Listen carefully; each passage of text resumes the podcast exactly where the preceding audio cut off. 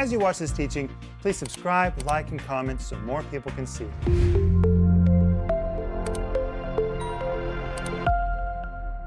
Welcome to Home Group. My name is Rick Renner, and we, that's me, Denise, Paul, and Joel, we're waiting for you, and we're glad that you've joined us. Amen. Hey, guys. Hi, Dad. It's good to be with you. And I want to say thank you for teaching us about the Holy Spirit. Are you enjoying this? I really am. I really am. I think it's fun. Well, tonight we're going to talk about grieving the Holy Spirit. And, you know, when you become really sensitive to the Holy Spirit, you learn when you grieve Him. For example, yesterday I made just a, a statement which wasn't, I mean, nothing really wrong, but I just was quenched in my spirit. And I just felt like, you know what? That, I, I shouldn't have said that. We need to learn to be sensitive to the one who lives inside us and learn not to grieve the Holy Spirit. We need the Holy Spirit. We need His power. We don't want Him to be grieved. Mm. But I want you to order the whole series, which is called The Holy Spirit and You Working Together as Heaven's Dynamic Duo. Denise, so many people are responding to this series. I'm Well- thankful. Well, Rick, we need to know everything we can about the Holy Spirit. Well, I really want everybody to get this. You can get it at renner.org or call us. And be sure to get the study guide that goes with it because it's free. It's 10 lessons. There's a whole Methodist church using this in their services right now. That has blessed my heart. And there's the whole book that goes with it. I've never taught it before. It's the first time I've taught the book. The back of the book says, there's nothing more miserable and defeating than to be a Christian without really knowing the joy and power of the Holy Spirit. This book is designed to lead spiritually hungry people like you into a new place, a secret place that God has been waiting for you to find for a long, long time. Mm. Amen. Maybe you know somebody else that's asking questions. This would answer their questions and it will lead them into that deeper place. And remember that if you need prayer about anything, it doesn't matter what it is, give us a call, send us an email. The moment we hear from you, literally, we're going to begin praying for you.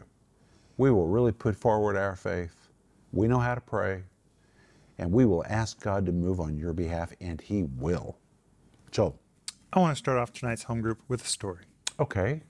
Uh, we were going to go on vacation, and it was uh, in December. And Mama, I believe Aunt Trula was going to go with us, and we purchased tickets. And Yeah. we were going to go to Sri Lanka or some island around there. Well, I have to say that Sri Lanka is not far from us. You know, when you live in Moscow, you're close to everything.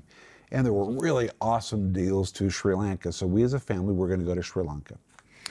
And so we, Dad and Mom, they bought all the tickets, and we were all going to go, and we had the dates set out, and we were going to have a really good time. Dad was researching the area, you know, what can, what can you do down there? We booked the hotel, we did everything. Oh yeah, we were pretty excited. And I guess maybe a month, not not long before the trip, Yeah. you you started saying, "I don't think we should go." Do you think Do you think we should go? I don't think we should go. I feel like we shouldn't go. Do you feel that? We were like, "No, we think we should go." and But, but I was feeling in my heart, do not go to Sri Lanka. You should not go on this trip. And so we all thought, you know, we should go. That's what we think. And but Dad kept on saying, you know, maybe like for over a week, Yeah, two weeks. two weeks, Dad kept on saying, I don't think we should go. You know, I think we should cancel our trip and just stay home for the New Year holidays, for December holidays. And that's what we did. He sat us down and he said, I don't think we should go, and I think we need to make a decision. So we're not going to go. And we called Aunt Trula, said, We're not going to go, so you need to cancel your tickets too. And and we didn't go. We just sat home. Didn't know why. And that year was the terrible, terrible, terrible tsunami that just covered India, Sri Lanka. Thousands, I think over 200,000 people died. Yeah, that's right. True tragedy. And God was saving us. And I'm sure God was speaking to many people. And I don't know, maybe there's other stories like ours. But I'm sure that if, if people had listened, their lives could have been saved. Joel, actually, when that day when we came home, we turned on the news. I was so stunned because of that massive tsunami. Mm-hmm. And the hotel that we were going to stay in was on the southeastern tip of Sri Lanka. It was wiped out. Everybody who was in that hole, in that hotel, was killed. If we had been there, today we'd be laying at the bottom of the sea. But because we listened, our lives were saved. Joel? I just want to say, you know, in our story, Dad was the only one who heard.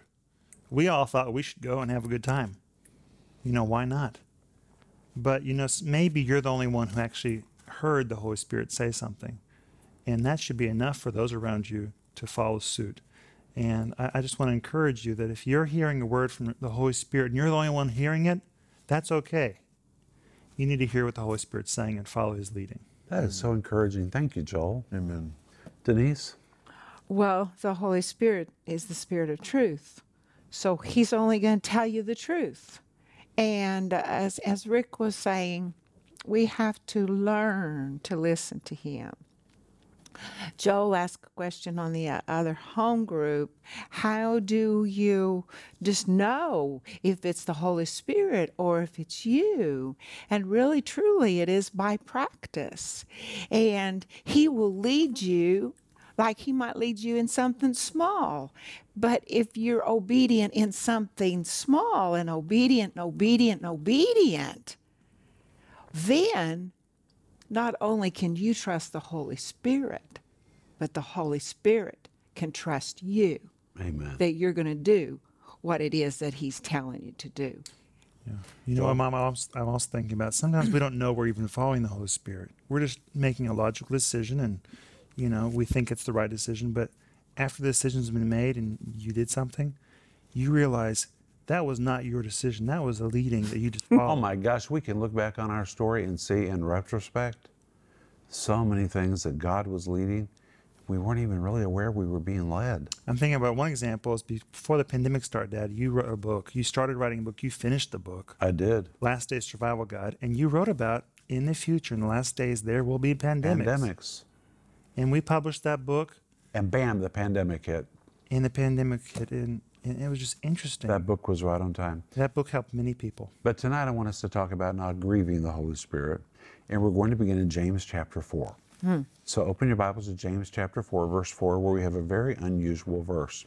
James is the pastor in Jerusalem. He's also the half brother of Jesus. And he's writing to the believers, Jewish believers, and he calls them adulterers and adulteresses.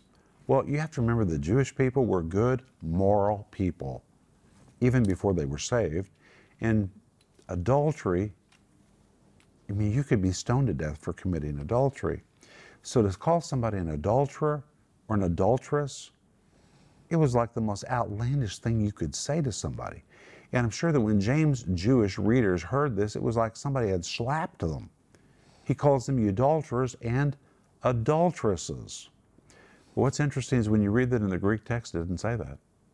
The original says you adulteresses, female, because he's speaking to the bride of Christ.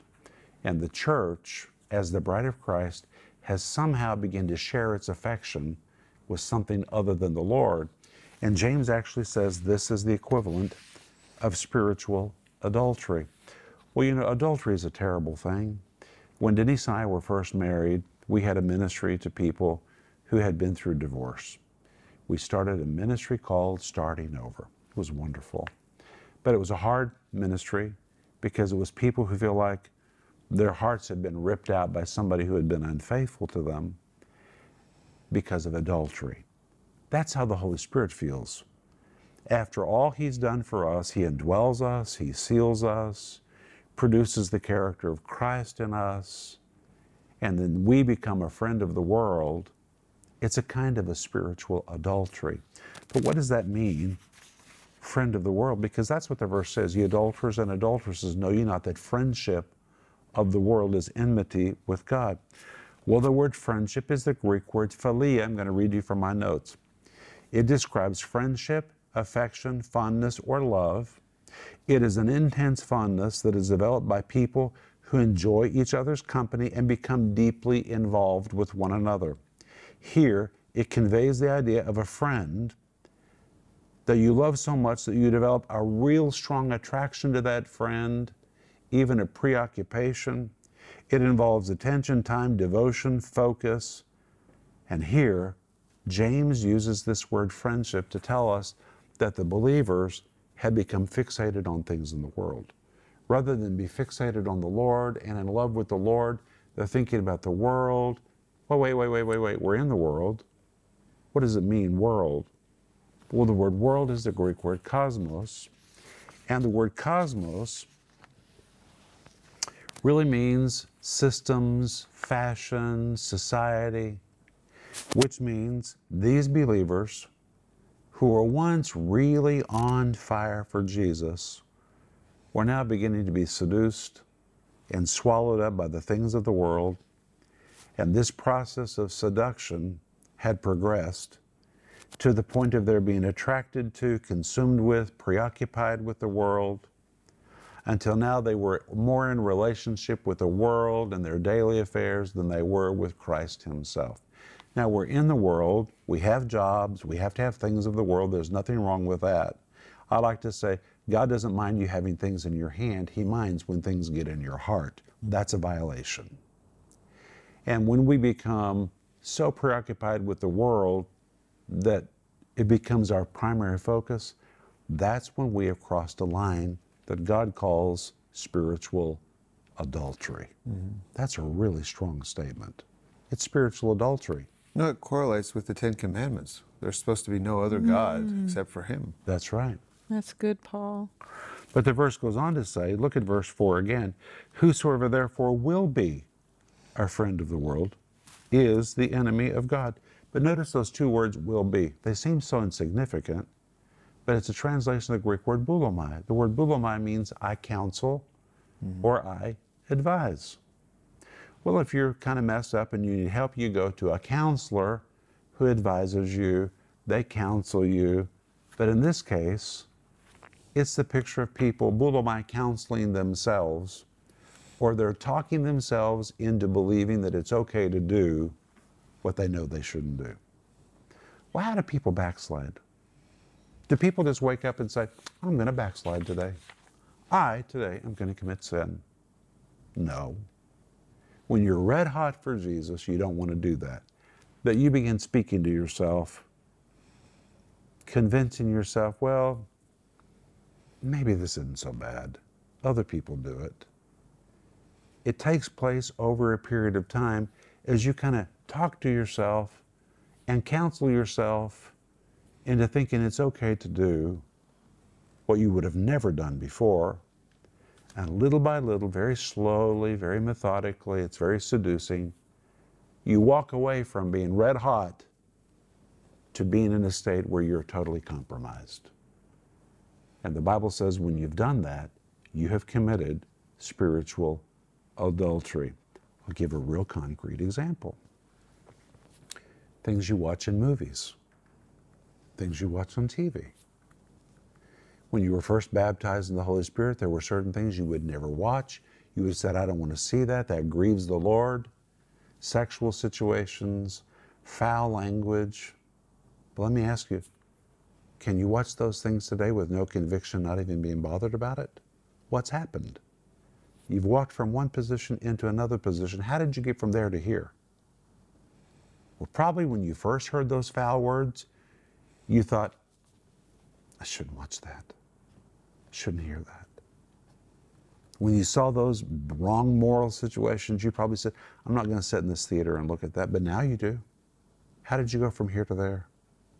Boulomai self counseling, talking yourself into it. Uh, quit being so strict, quit being so narrow minded. And you walk from one position into another position. And unfortunately, that's a description of the church today.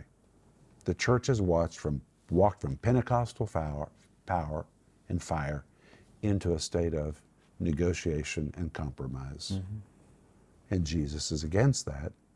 And James says, that when you do that, you have committed spiritual adultery. Now, if you've done it, don't be condemned, but it's time for you to make things right.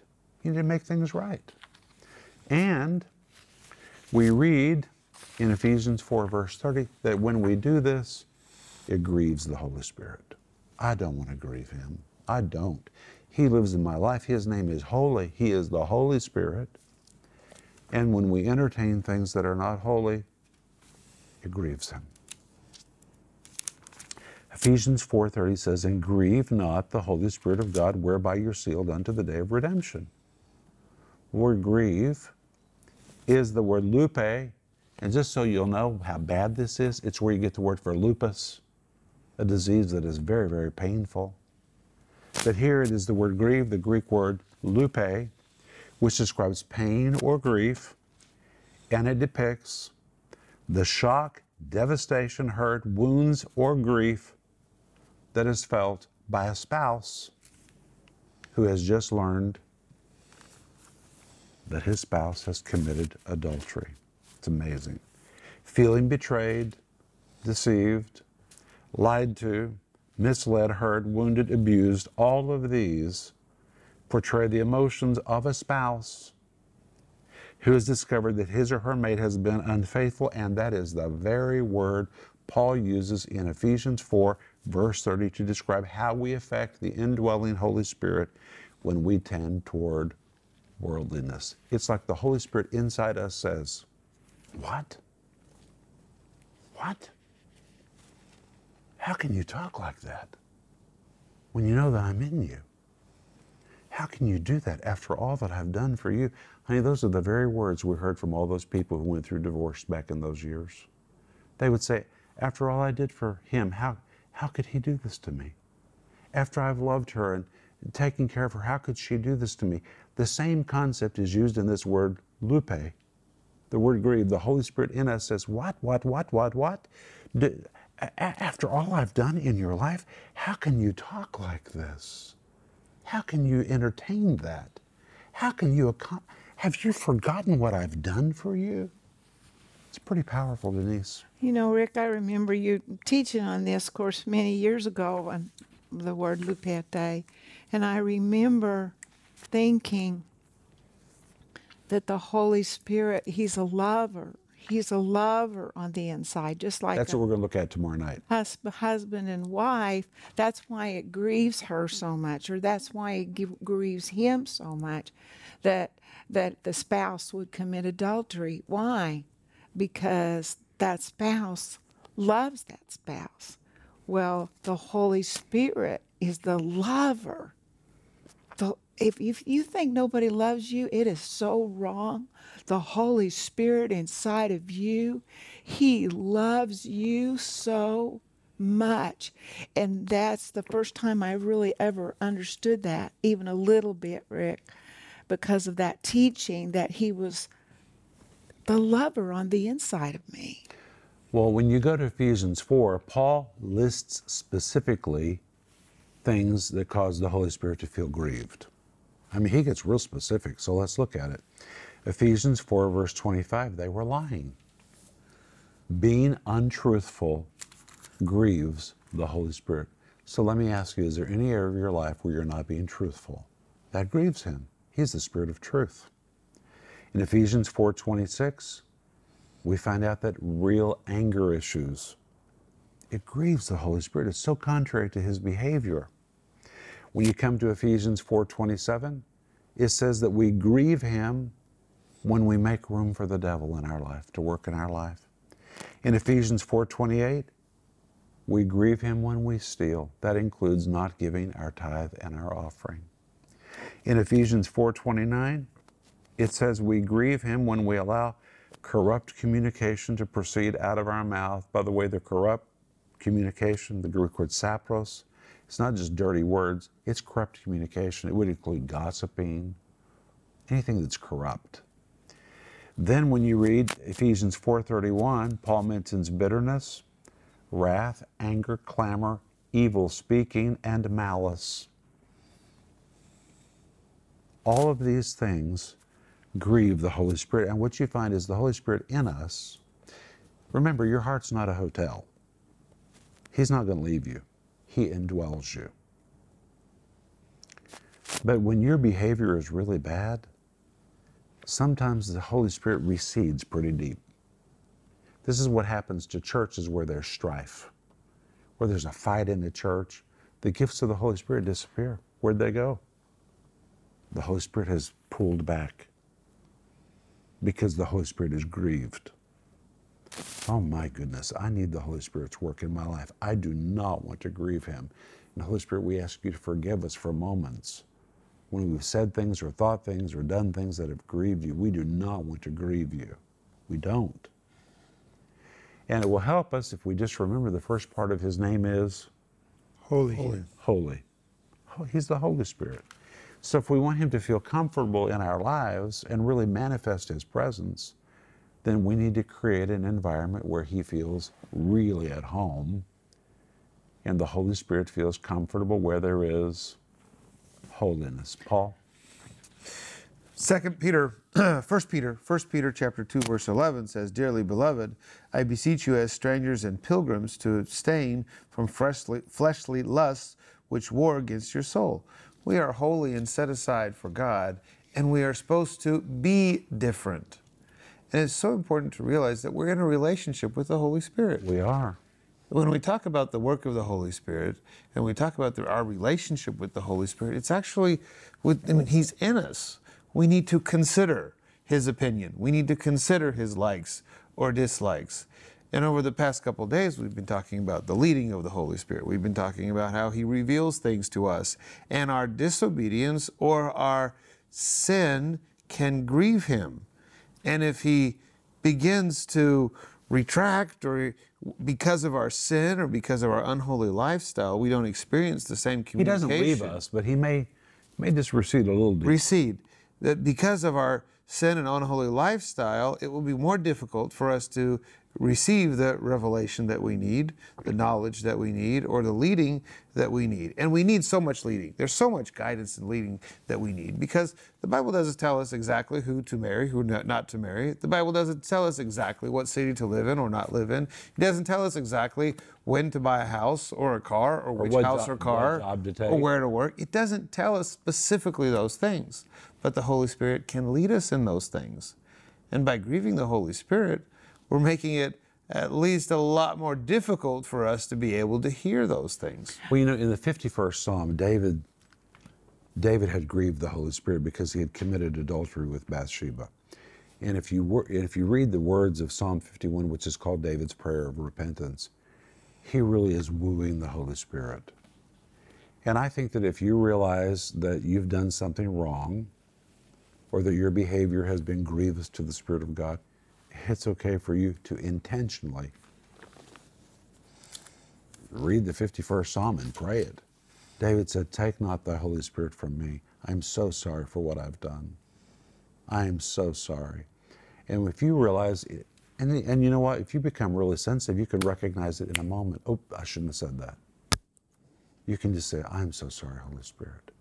But you have to become conscious of the Holy Spirit in you, Mindful of it. mindful. Denise? Mm-hmm. I'm thinking of him as a lover and in a relationship again in a- adultery, a spouse against a spouse. That when that spouse repents, he doesn't just or she doesn't just go, okay, well, I'm sorry I did that. Blah. You know, let's go on. No.